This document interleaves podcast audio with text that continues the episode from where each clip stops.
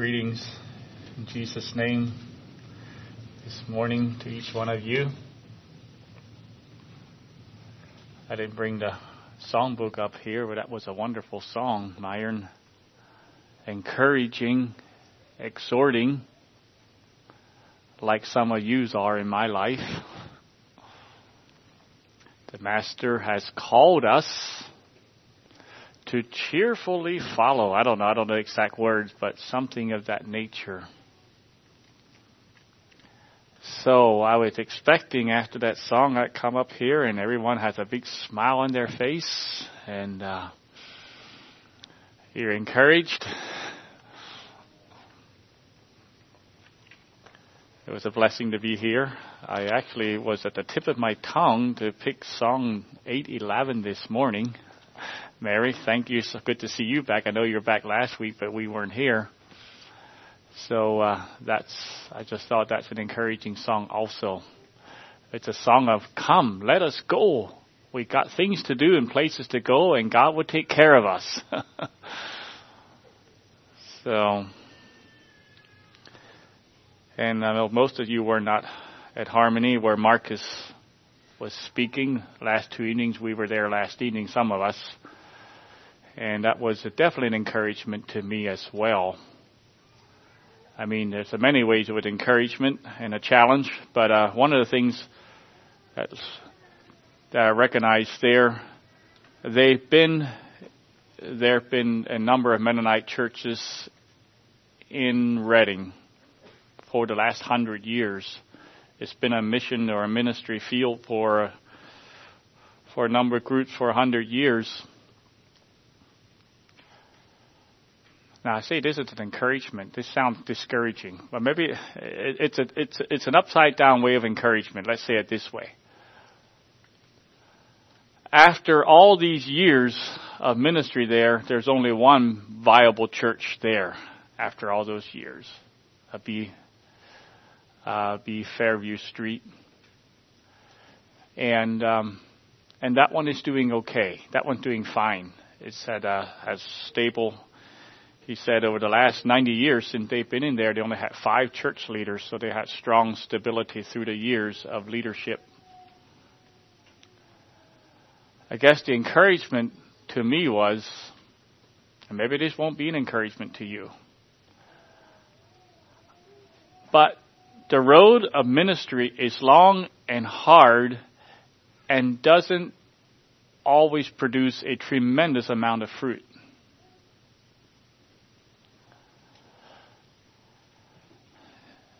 Why is that encouraging to me? Well, sometimes we think, well, if we don't see fruit, maybe something's wrong with us.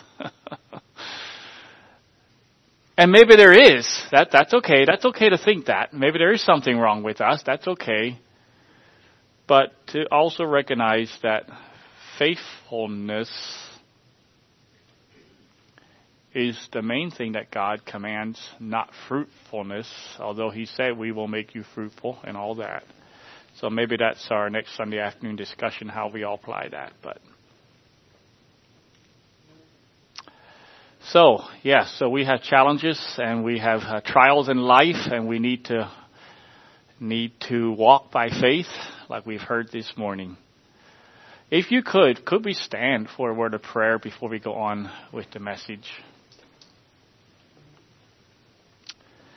Lord, as we stand before you as we bow our hearts, our heads, we look to you. And we look to you alone, Lord, for our future, for our grace, for our power. Lord, you also realize you provide your grace and your strength through people. And so we look to you, even through people. That you are behind and you're the one who gives life. And yes, you give it more abundantly. We pray this morning you would bless us in our short time together. I pray, Lord, we could be an encouragement to each other. We could um, be receive instruction from your word, and Lord, not just instruction, but be encouraged and motivated to uh, to live it out in our own hearts and amongst each other. We thank you, Lord, in Jesus' name. Amen. If you seated.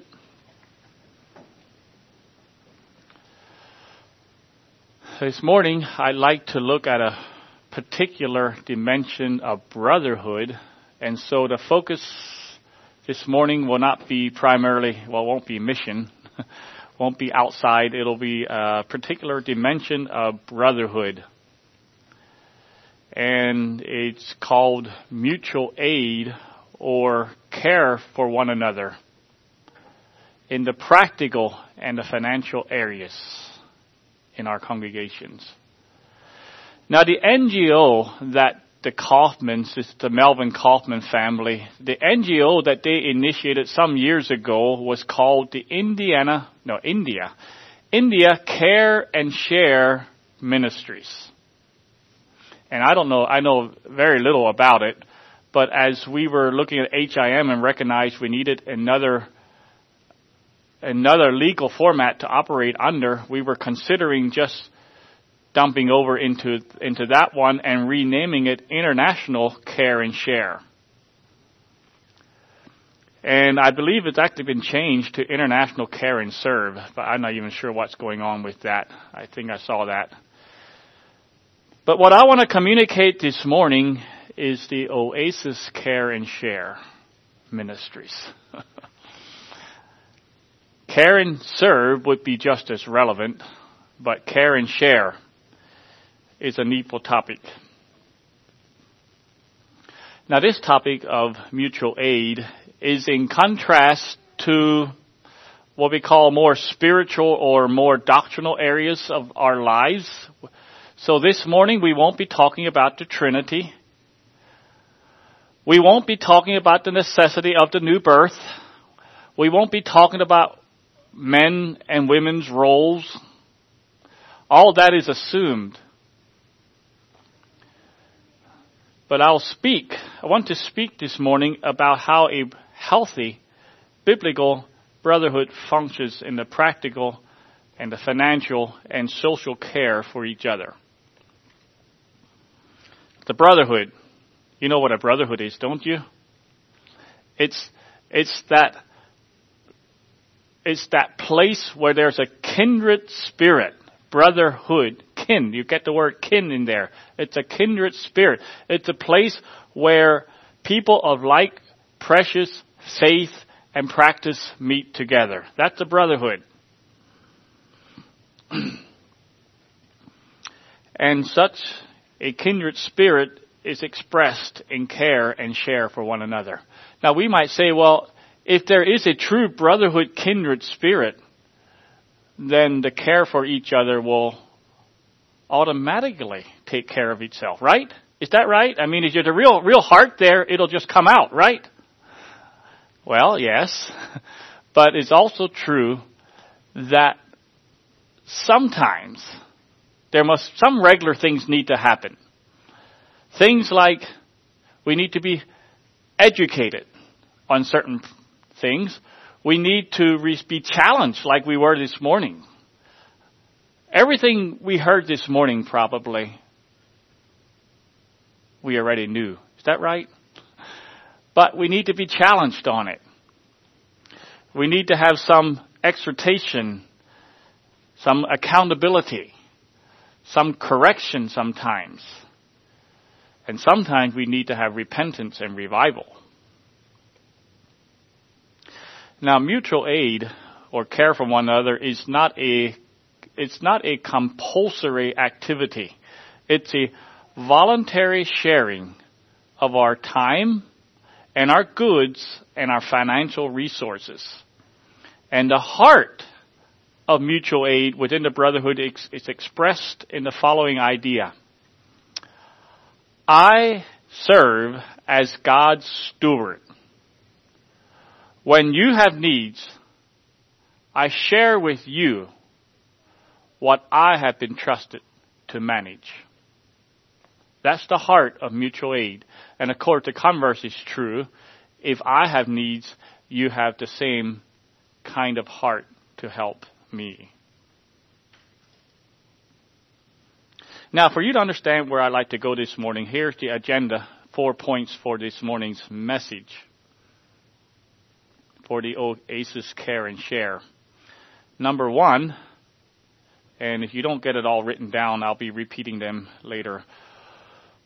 What is the biblical basis for this mutual care and share of one another? Number two, how has this been historically practiced among the Anabaptist people. Number three, how are we presently doing at Oasis and where are the current trends taking us? That's two questions in that number three. How are we presently doing and where are the current trends taking us? And number four, be some questions and exhortations about our own future here at Oasis. So that's the agenda for this morning. And so we'll start with number one. What is the biblical basis for this mutual share and care for one another? And we'll go to some scriptures that are very familiar with us. So if you don't have a baby on your lap, open your Bibles and turn with me to Acts chapter 2. You may still do this if you have a baby in your lap as well. But um, I'd like for you to follow after, if you can. Acts chapter 2, and we'll start at verse 42, I believe. Yes. And they continued steadfastly the early church, in the apostles' doctrine and fellowship, and in breaking of bread, and in prayers. And fear came upon every soul, and many wonders and signs were done by the apostles, and all that believed were together, and all had all things common, and sold their possessions and goods, and parted them unto all men, as every man had need. And they continued daily with one accord in the temple, and breaking bread from house to house and did eat their meat with gladness and singleness of heart, praising God and having favor with all the people. And the Lord added to the church daily such as should be saved. You know, do you ever wish you could have been there? The initial birth of the church. It was such a special and dynamic time. And now concerning the topic this morning, what did they have? Well, they already had a close knit brotherhood. They loved being together. And they came together often. And they had a kindred spirit. And their possessions were freely shared to meet the needs that rose among them. And here is a nugget that I, I think I'd like to take home. Mutual support was the mindset. Enhanced fellowship was the result. I might talk more about that later. We're talking about fellowship, but if fellowship takes place on the more dimensions of our lives that fellowship takes place on, it becomes more enhanced. That's the point I want to bring out here. But we need to note that this special sharing took place within the brotherhood, not in the same way outside the brotherhood, not to the general public, not in this way. Okay, you can also turn to Acts chapter 4, and we'll read from verse 32 to 35. And the multitude of them that believed were of one heart and one soul. Neither said any of them that aught of the things they possessed were his own, but they had all things common. And with great power gave the apostles witness of the resurrection of the Lord Jesus, and great grace was upon them all. Neither were there any among them that lacked, for as many as had possessions of lands or houses sold them and brought the price of the things that were sold, and laid them down at the apostles' feet. And distribution was made unto every man according as he had need. Now, ownership of private property existed among the believers, but most of them were free from the selfish attitudes in the exercise of that ownership. Of course, we saw that in the next chapter, Ananias and Sapphira, how, how they had impure motives. But the early believers were, when, when, when needs, dire needs arose amongst them, they were willing to do what was necessary to meet those needs. Okay, turn to Acts chapter 6. Very familiar verse again, starting at verse 1. And in those days, when the numbers of the disciples were multiplied, there arose a murmuring of the Grecians against the Hebrews, because their widows were neglected in the daily ministration. Then the twelve called the multitude of the disciples unto them and said, It is not reason that we should lead the word of God and serve tables. Wherefore, brethren, look, out, look ye out from among you seven men full of honest report, full of the Holy Ghost and wisdom, whom we may appoint over this business. But we will give ourselves continually to prayer and to the ministry of the word. And this saying pleased the whole multitude, and then they chose those seven men and they laid their hands on them after they had prayed and all that. What we can get is that there were needs in the church, and the needs of the church was met under the authority of the church, generally and it came with accountability. But in time, as as things progress and the things became more complex, uh, there was more structure needed to meet to uh, to organize these needs, and so so they they uh, they organized more structure. See, proper structure in a congregation is an asset. Proper structure is an asset not a hindrance in the working out of our faith. So initially apostles did it, but later on it was delegated to the deacons. And the needs inside the church were met. So those are three passages where we see how the early church was meeting the physical needs amongst them. And then in Paul, in his many epistles, fleshes out different expressions of mutual aid. He said there are not to be any freeloaders. If you can work, you are to work. In fact, you're to work enough so that you have to give to those in need. So there's no freeloaders. And don't expect others to take care of your household. If you can meet the needs of your household, don't expect others to do that. That's accountability. If you are rich, be very generous with your wealth. We are only stewards and not owners. And a very clear example, and we could actually go right the whole way down through uh, 2 Corinthians chapter 8, and I'll go through portions of it, but I'm going to read a, a very, a very clear example of what Paul meant in 2 Corinthians chapter 8, starting at verse 13. For I mean not that other men be eased and ye burdened, talking about financial things, but by an equality, that now at this time your abundance may be a supply for their want, that their abundance may also may be a supply to your want, that there may be equality. As it is written, he that gathereth much hath nothing over, and he that gathereth little hath no lack. So, throughout the New Testament, if you look at this issue of mutual aid and care for one another, changed hearts always brought changed attitudes towards material possessions. You can take that home. If your attitude towards material possession hasn't changed, whenever whatever happened to you, maybe you weren't actually as changed as you think you were. Changed hearts produce new attitudes towards material possession, resulting in other things, mutual aid both within and without the brotherhood.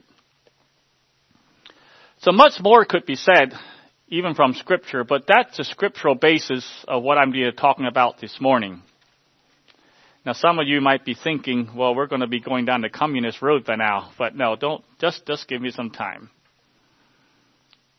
Number two, how has this been historically practiced among the Anabaptist people? When I mean historically, I mean both in the beginning of the Anabaptist movement and on up to modern times. And I'm using Anabaptist history because that's the one, first of all, that's where, that's the theological stream that we're in, and it's the one I'm most familiar with. I am sure that other religious heritage have their own stories in this area. And I'm not going to put cold water on that. But we'll be speaking about Anabaptists for a little bit here. You know, the Anabaptist movement initially was not a reformation. It was a restorative undertaking to create a biblical church of Jesus Christ. To restore it, not to reform the existing church, but to restore it. As such, it became a lot like the early church. And right now, I'd be tempted to go down some rabbit trails and describe in how, how that happened, but I'll, I'll just totally lose the, the, the line of thought and we won't have enough time. So we'll stick myself, I'll, I'll, I'll limit myself to this area of mutual aid and care for one another. The early Anabaptists argued that genuine disciples of Jesus would gather in a visible church for mutual edification, support, and accountability. The restitution of the apostolic church with all its concrete social meanings was central to the Anabaptist understanding of this of the uh, church. So the early Anabaptists were incensed that the state churches during that time would allow nominal Christians to be a part of their church without participation and without active active participation in congregational life. Let's say it that way. And a spin-off from that theological understanding that that the church is is it disciples of Jesus that gather together for visible accountability and support and so on, and a spin-off from that was the social dimension of the community. Over the centuries, the Anabaptists had understood the church as a social community as well as a spiritual community. Participants were members one another who shared in common meals, in work, and in play. They often lived near one another and they shared community life together as well as spiritual experiences together.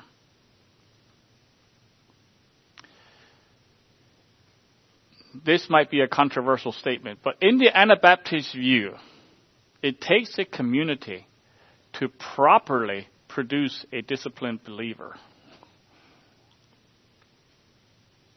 Maybe that's a second Sunday afternoon discussion. It takes a community to properly produce a disciplined believer.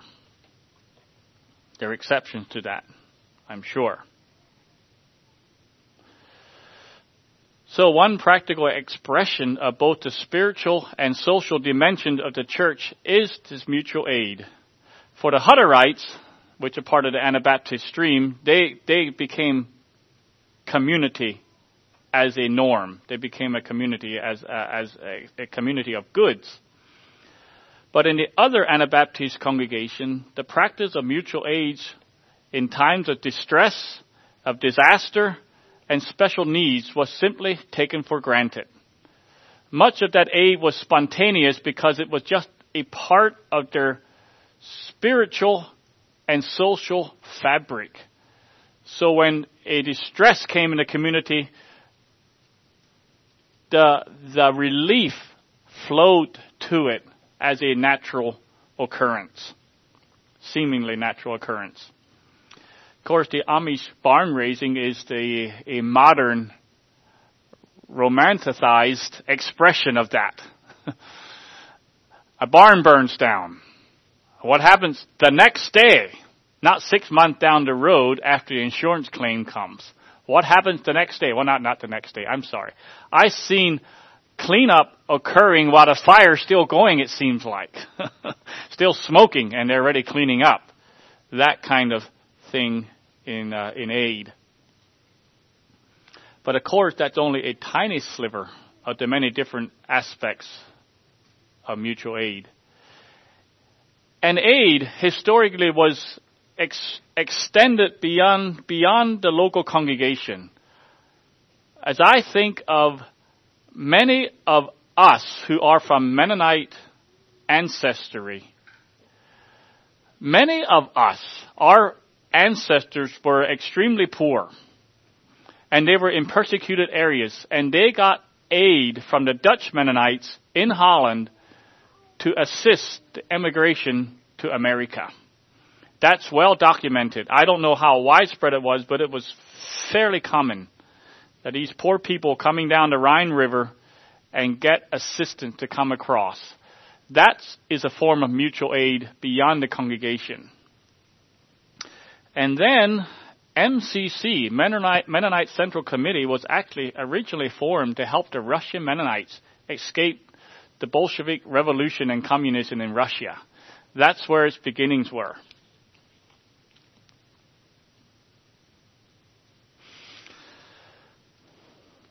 So, we have mutual aid both within a brotherhood, care for one another, and then we have mutual, then we have aid given to other brotherhoods of like common faith and practice.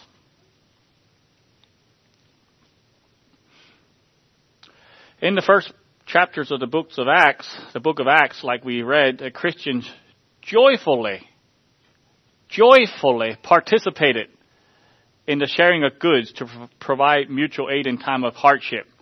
And they took care of the widows and other needs among them. And later on, when Jerusalem's saints faced severe hardship, then the relief was organized from faraway churches. So, in the pattern of the apostolic church, the Anabaptists have retained a strong tradition of mutual aid both within and without the brotherhoods. This kind of aid calls for both generous giving in time of need and humble receiving when we, there is a need. Today's giver may well be on the receiving end of assistance tomorrow. Now, in modern times, more institutionalized forms of mutual aid have developed. And um, instead of completely spontaneous aid, we have plans like a fire and storm and automobile accident and health care and other things like that. So that is, these plans developed mostly as an alternative to regular insurance coverage and insurance companies.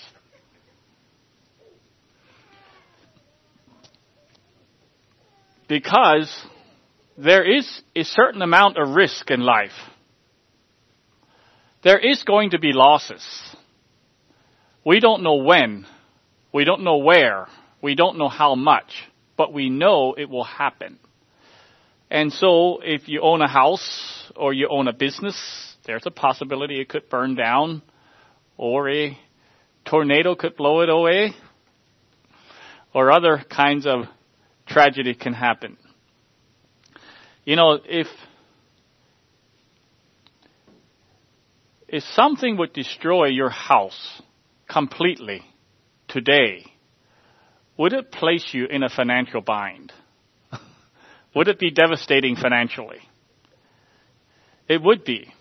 It'd be the same way with a serious automobile accident. And so, if you the insurance company, the insurance industry was formed to guarantee restoration to the condition before the event happened. That's what insurance companies are for. It's like a contract. You pay so much, and then we cover you that if you have whatever kind of loss, then then we will cover that loss. But it's it's it's within a contract. Uh, my back when I was a boy, we lived on a dairy farm. We got a silo crew in to build a silo for us. This is a stave silo with staves. That's how they built the silo. And my brother, older brother, was helping build. You got this thing come down from the top, and you would clip the next stave on this thing, and this whatever they had, this pulley with this power thing on top would take the stave up, and they would build this silo from the top, and they go on through. And he was putting these.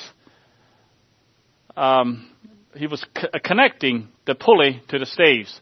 And one time, the stave broke, the top of the stave broke, and fell over and landed on his foot. Just a small fall, but it, it was damaged. He had to go to the doctor and get it fixed. Uh, the silo company said, "Oh yeah, we're insured. You get a you get an injury, uh, the insurance will pay for it." So my mom called them, and then found out, well, no, he's not an employee. we don't cover that. And there was a little bit of a discussion. You have to know my mom. a little bit of discussion between this and that, and no, that, that that's not covered. Okay.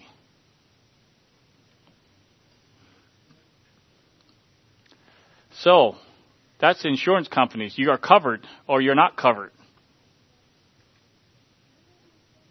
I lost my my uh, place here. Yeah, and insurance companies do that. They will dictate if you if you insure this building, we will allow no candles, no burning candles in this building. And I've heard of situations where you don't question so much whether you can afford the vehicle, you question whether you can afford the insurance. Now that doesn't happen here because that happens with young men with muscle cars and things like that, where insurance sometimes costs more than the car itself. For I don't know why. yeah, I guess I do. So that's insurance companies. So the question to ask, what naturally happens when the church experiences shifts from a completely spontaneous care for the welfare of each other to a complete dependence or reliance on insurance company.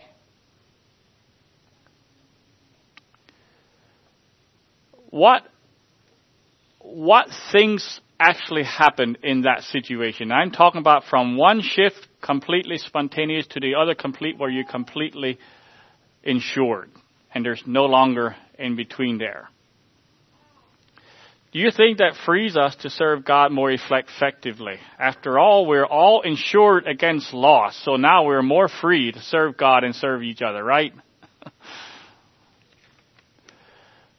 Or does it hinder us from a close care and share? Does it draw us closer together or does it allow us to come further apart? Are we more like the early Christians or are we more like modern America?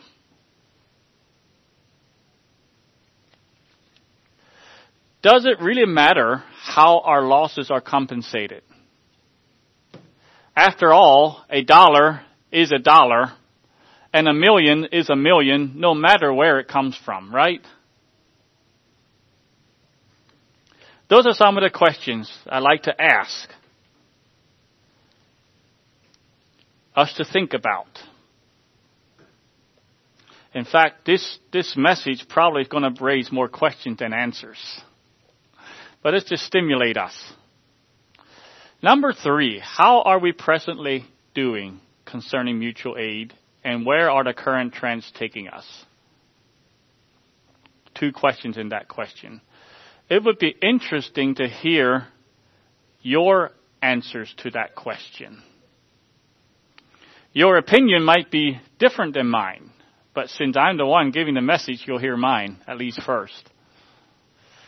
Now, the issue of mutual aid, I do not think is a sin issue topic. Now, if you don't care about your fellow believers, that would be probably a serious indication of something wrong. But if you do care, but to you, it makes no difference whether the needs are met by an insurance company or whether they are met by other believers, and it makes no difference to you, that is not a sin issue. If your brother's needs are met, and that's enough for you, okay, and we can go, then you can go on to more pressing issues, and that's okay. Well, is it? Well, we'll talk about that. How are we presently doing at Oasis? As I look back at the collection that we have held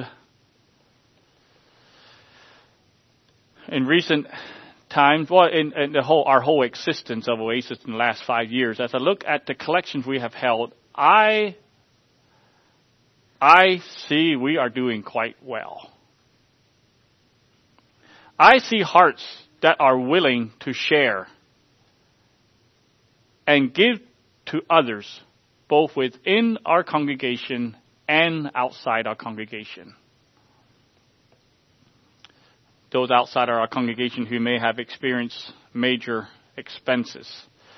Not only are the amounts fairly generous, but the heart to give is usually pretty eager. This past brothers meeting, I wanted to know the Brotherhood's heart on, on, on a collection that we were, we were considering. And here's a question. Do we collect when there is a moderate loss or do we wait till the situation is a poverty situation? and then give. And the majority opinion was to be quick to give, not wait till an extreme situation. And then let the recipient return it in some way if he wishes. If, if, if we hold a collection for somebody and he thinks, well, I didn't deserve all this, he had to liberate it us, give it back to somebody else. And that's a good heart. That is a high amount of level of trust. And that's a blessing. I have seen that here, and I appreciate that. Now, I would say that we've not been tested financially where we, we've been really stretched. We've not had that. So before we pat ourselves on the back too much, we can remember that, that we may be tested in the future, likely will.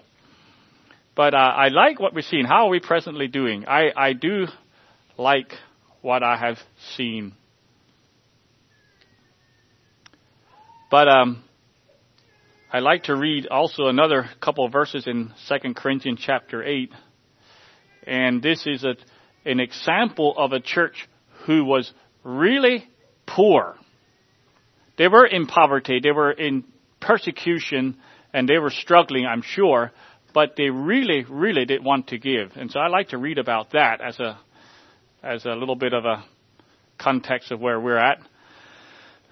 The churches of Macedonia, how that in a great trial of affliction, the abundance of their joy and their deep poverty abounded unto the riches of their liberality. For to their power I bear record, Paul, saying, Yea, and beyond their power they were willing of themselves, praying us with much entreaty that we would receive the gift and take upon us the fellowship of the ministering to the saints. Like I said, here was a suffering church, a poor church, but they had so much joy they had so much thankfulness to God that they, that when they heard that the parent church back in Jerusalem, the parent church was facing dire situation, they begged Paul, let us be a part of the relief effort. Please take our offering and give whatever we can give. We want to be a part of that. Please, we want to help. That is a real heart of mutual aid. An attitude of love towards fellow Christians produces practical actions to meet real financial and physical needs. So, the first part of that question, I am blessed. I, I like what I see here.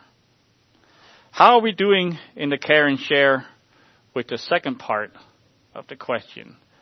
What are the current trends taking us? Here I am a little less optimistic.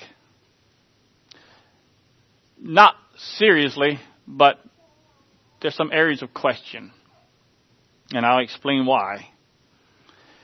The Anabaptist people have traditionally cared for each other in almost every area of life. Like I mentioned before, whether it's at loss or distress of any kind, it's fire, storm, illness, health costs, widowhood, injury. It was an all encompassing community of care for one another.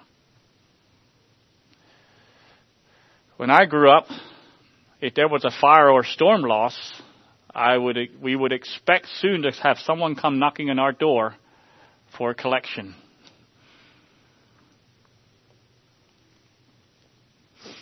We have much less community interaction amongst us uh, than historically Anabaptist people have had. Okay? We purchase much more secular insurance than what Mennonites historically have. And what does that mean for us as a people? What or where are the current trends? Where will they take us? Where will they go? And the question is, does it matter? See, I, I, again, I, I want to stimulate your thoughts. I have more questions than I have answers here, okay? But I, I like to just bring these out and and uh, and have us aware of it. Dependency on each other has shrunk significantly in the last generation or two amongst us, and there's very real reasons for that. We are a we're we're not part of a of a large church group or organization or conference or uh, whatever constituency. We're not part of that. So we have the abilities to have plans in place, let's say it that way, or even spontaneous be able to meet each other's needs in, in those bigger areas, uh, we're much more limited. So, so uh, we have done the, the natural thing. We have gone the insurance route, largely. And the question is, what we what we have, and we'll get into that more. We have a very good heart here. The question is, with less dependency, is there a connection between that and maintaining a heart? That's my question this morning. Okay. I like to uh, read a, the contrast between commercial insurance and mutual aid as described by Anabaptist Financial. This is a contrast between the two uh, Richie Laura, Laura, can't think of last name, but Richie, his name is. He's the one that compiled in a newsletter this here one time. He said, commercial insurance is a contractual arrangement with a secular financial company. Okay? It seeks to provide a guarantee against loss. An example, your financial status is to be reimbursed and restored. The benefits you received are based solely on how much you are willing and able to pay. Essentially, commercial insurance is a risk management strategy exercised on an individual basis. Very straightforward, very clear. By contrast, mutual aid is a loyalty arrangement within a brotherhood. Although the brethren may not be able to restore all of the conditions that existed before the loss occurred, they care about your needs and they seek to assist in love. Rather than being based on what you can pay, mutual aid is rendered on the basis of who you are. If you are a member of the body of Christ, the other members care about your loss and seek to restore you. So there to contrast. Now, like I said, this is not a sin issue. But there are disadvantages in being insured versus being dependent on each other. There are fellowship disadvantages. Insurance tends to move us towards individualism. Mutual aid moves us towards community. Insurance tends to tr- move us towards trust in man, and mutual aid tend to move us towards trust in God.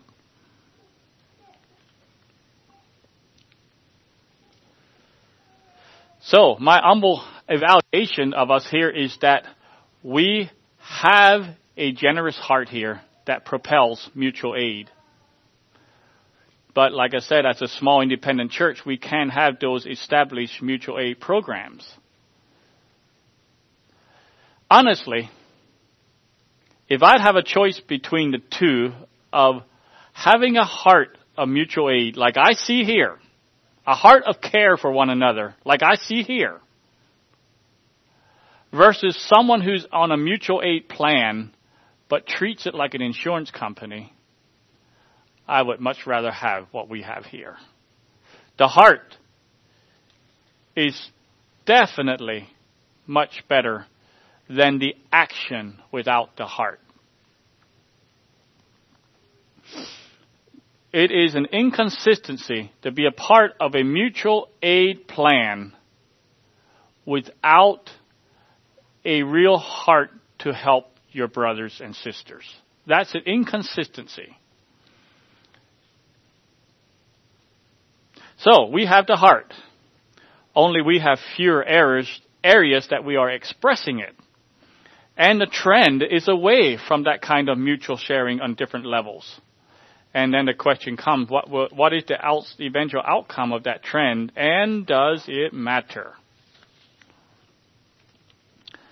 So, number four, some questions and exhortations about our own future at Oasis. Now I'm going to do what Paul did in 1 Corinthians chapter 8 He's an apostle. I'm not. He was inspired. I'm not. In the same way he was. But in 1 Corinthians 8, in verses 8 to 10, he says some interesting things. He says, I'm not going to give you a commandment. I'm going to give you my advice. Paul, the inspired apostle, for this particular situation right where you're at, I'm going to give you my advice. And I guess that's about all I can do this morning, right? I'm going to read this. 1 Corinthians 8 chapter, 2 Corinthians chapter 8 verses 8 to 10. I speak not by commandment, but by occasion of the forwardness of others, and to prove the sincerity of your love. For you know the grace of our Lord Jesus Christ, that though he was rich, yet for your sakes he became poor that ye through his poverty might become rich. And herein I give my advice. And then he goes on. So my advice, well first off, it does not appear for us that we can regain, at least in the short term, the mutual aid to the level that has historically been practiced among the Mennonites. I don't see that as a possibility except the only real chance we would have is in the in the health where we help each other with health care. But these other areas, let's say they are spilled milk, and we're not going to cry over that anymore, uh, right now, anyhow. With the collapse of Obamacare, the only venue where we have a real chance at mutual aid would be in in uh, in healthcare. And honestly, that doesn't even look very secure. That looks sort of scary when I look at that. Small groups like that. Our groups are small and a major expense or several major expense on top of one another would devastate us financially. Now, um, some of you may know that out in Indiana, there was some talk about establishing a, a number of small cells in different churches and then have a connection with other churches that are doing a similar thing. And then for those enormous catastrophic situations, they will be sharing. And that may, that actually may develop. But um, that in fact right now lies too much on my shoulders to develop. So, but it's possible that that may be a plan. So I will give some advice concerning the heart of mutual aid of Oasis Care and Share. First, a disclaimer. When I started reaching, uh, reading there those those uh, scriptures in Acts, I thought maybe some of you thought I might come out with let's all be communists, let's all be all equal, all on one level.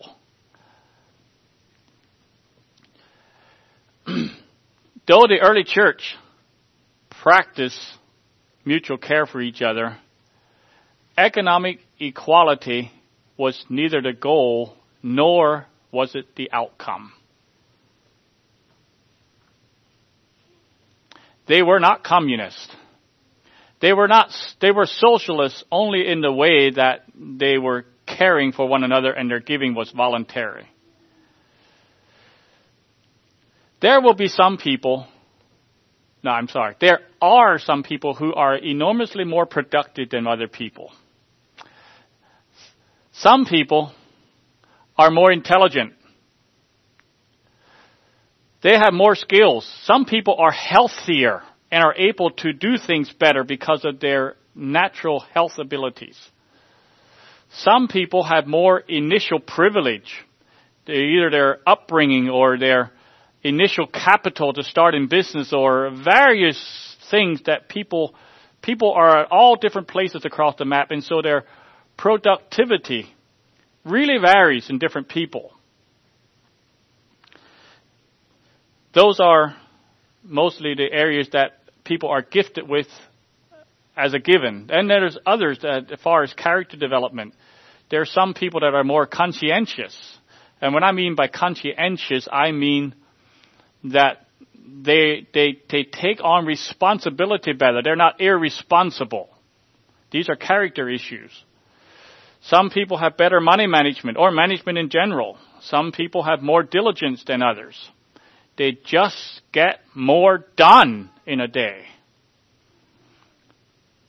Then there's others that are negatives on the same areas. They have less intelligence, they have less abilities, they have less privilege, and character varies. So, that results in various income levels. Some are orphans, some are widows. And the goal of mutual aid is not to equalize incomes and lifestyles to the same level.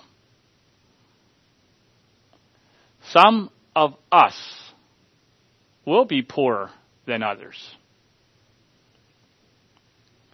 So, if we don't teach full equality, what do we teach? Well, let's look at some of the things that we should consider for ourselves here. This is where I struggled a lot in exactly whether I should actually itemize it or whether I should just simply talk to you. If I don't have it quite internalized enough to just talk, although I wish I could. So I'm going to say some of the things I say might rile up feathers. I don't know, hope not. But I'm sort of a coward. So when I think it might be hard for some to take, then I hide behind someone else. the last time that I remember doing that was uh, when I taught on Second Peter, in uh, talking about temperance. And one of the areas of temperance, one of the areas, only one. There's many areas. One of the areas of temperance is a person's weight. And it's pretty hard to preach that. So I hid behind an author. Uh, Elisabeth Elliot had a book on discipline. And I hid behind her and I, I preached it strong. This is what she said. So I'm, I'm a coward, okay? so maybe I'll do that again. Richie Lauer has something to say about people who are, who, uh, who practice mutual aid but aren't quite where they should be maybe. Maybe the attitudes aren't right. Maybe some practical areas need to be brushed up on. So um, I'll let him rile up the feathers. And what riles up the people's feathers more than finances? That's a big one.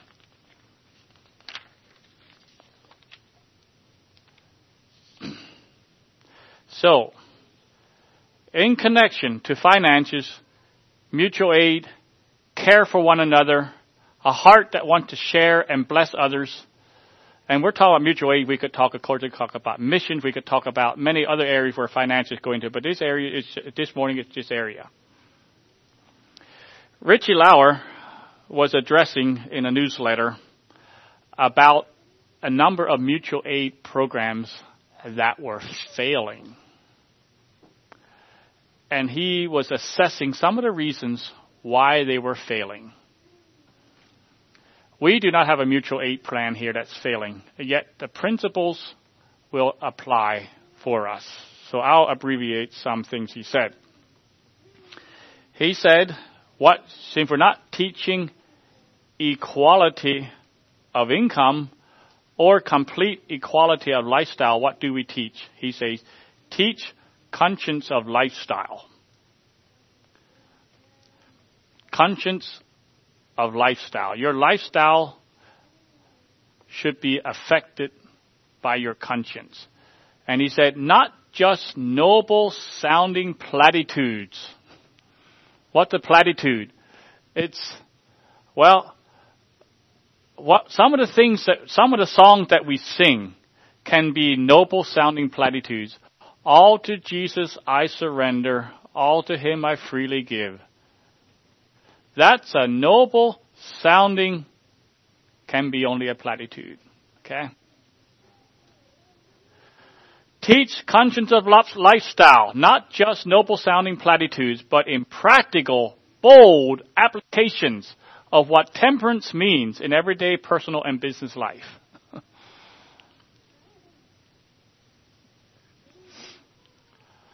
Are we really entitled to live the Anabaptist dream, which means, which looks suspiciously close to the American dream, with just enough Pennsylvania Dutch flavoring to make it palatable. that was Richie Lauer. That was not me, okay? Do our lifestyles and our purchases and our vehicles and our furnishings really reflect that our main concern is for others, for eternity, and not ourselves. We don't teach or believe in total equality, but luxurious and high living is viewed very negatively in the whole of the New Testament. We,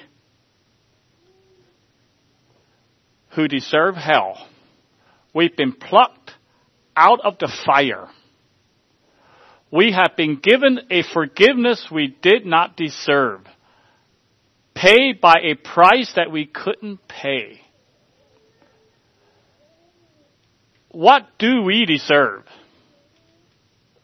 Do we deserve a carefree and luxurious life?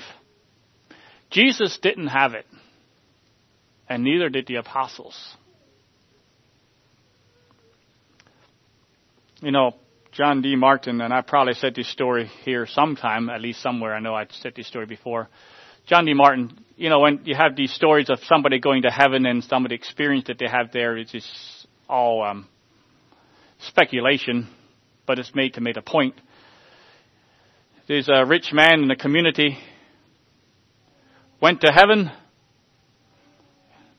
and he was met by his poor neighbor. And his poor neighbor said, come see the mansion that I have up here. Wow. And he showed him and he, and, uh, the poor neighbor was showing his other neighbor, you know, they're all in heaven now, they're, they're there and, and, uh, and they were both admiring, wow, this, and the rich man would think, boy, I didn't know that you had such means or something like that. And then, uh, then, as the saying goes, you know, the, the, the apostle Peter comes along and says, hey, I want to show you your mansion. So they go out back and they go way out, back, you know, way out in the back end, and there's a little shack. That's my mansion. He said, yeah. I said, I just, I just used the materials you sent me. The only way we can build treasures in heaven is to give here. And that is not to say that wealthy people here are not generous. That's not to say that. There are people of means that are very generous. But sometimes, as we look at things, we, we, we, we have to be careful how we judge, okay? But but um,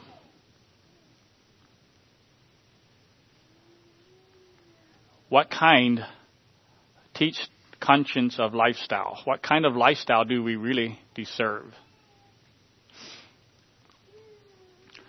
Another point that he had teach that conscience means that we may have to sacrifice. Conscience is not just when it benefits us. And he was addressing the area of mutual aid where people were a part of the mutual aid program because it was cheaper. And that was the primary reason they were part of that plan. It was cheaper. If we care about our fellow believers, many times it means sacrifice on our part. they did actually did a survey, and uh, they did a survey of how many percentage of people were part of Anabaptist Financial, both I think in either lending money or loaning. I'm not quite sure what it was. One of, one of their one of their aspects, and it was only about a third that were there because of the brotherhood caring for each other dimension. The primary one was higher insurance rate or more security for the money and that kind of thing.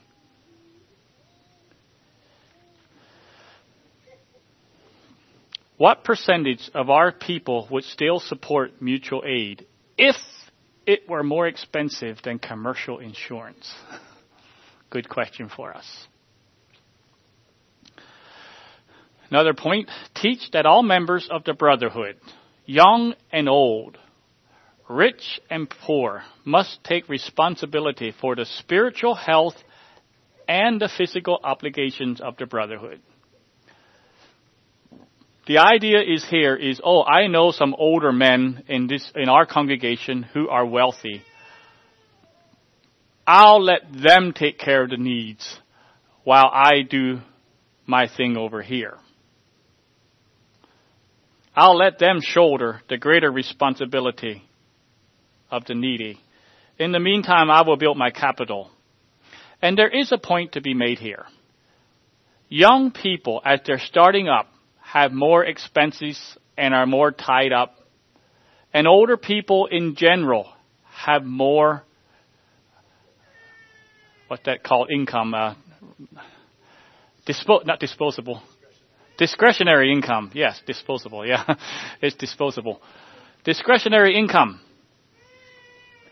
But here is the danger for young people if they don't the responsibility on their shoulders. Not only will they begin to pay off their things and, and get started in life, they will also creep up in their lifestyles. If they don't feel the love and responsibility of others on their shoulders, that is very difficult. Let's say it's very difficult, and maybe I can almost say it's Im- almost impossible for that not to happen. That young people may not have, if you're starting a home, you may not have lots of discretionary income, should still feel that burden. Is for the each and and and young, we also may feel well. The older people are more um, they're more mature in their spiritual walk. A younger people, you have lots to offer. Take it to heart. Uh, shoulder that responsibility. I'm responsible for my brothers and my sisters. I'm responsible for them in their health and also feel that burden because that is also how you mature. One way how you mature.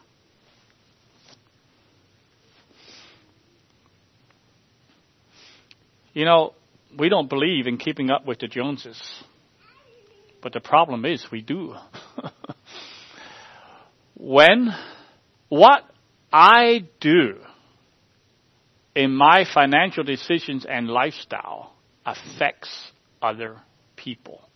You can mark that down. It will. The things you buy, the places you go, I say the vacations you take, will have an impact on the brotherhood. It's a given. You can't avoid that. And so I'm not telling you what to do. I tell you, have that conscious, conscience rather. Okay, and here in closing is an analysis of your heart attitude in closing which do you connect with best? Talking about mutual aid, and there's a little contrast again between insurance and mutual aid. If you value a system that A, works through secular financial markets, B, tries to guarantee against all losses, and C, is based only on what you can afford to pay, then you're probably more interested in commercial insurance than brotherly mutual aid. But if you value a system that is A, a loyalty arrangement between people of similar faith and values, B, promises assistance knowing it may not be able to restore all possible financial losses, and C, covers all within the faith community regardless of their ability to pay. If you value that, you probably have a more of a mutual aid mentality. And then the question is mutual aid or insurance mentality? What kind of attitude do you have? What is the prevailing attitude in your church? And are we getting stronger in those attitudes or weaker in those attitudes? So those are my thoughts on Oasis, care, and share. It's not a correction in any major way, but to provoke us all to love and good works.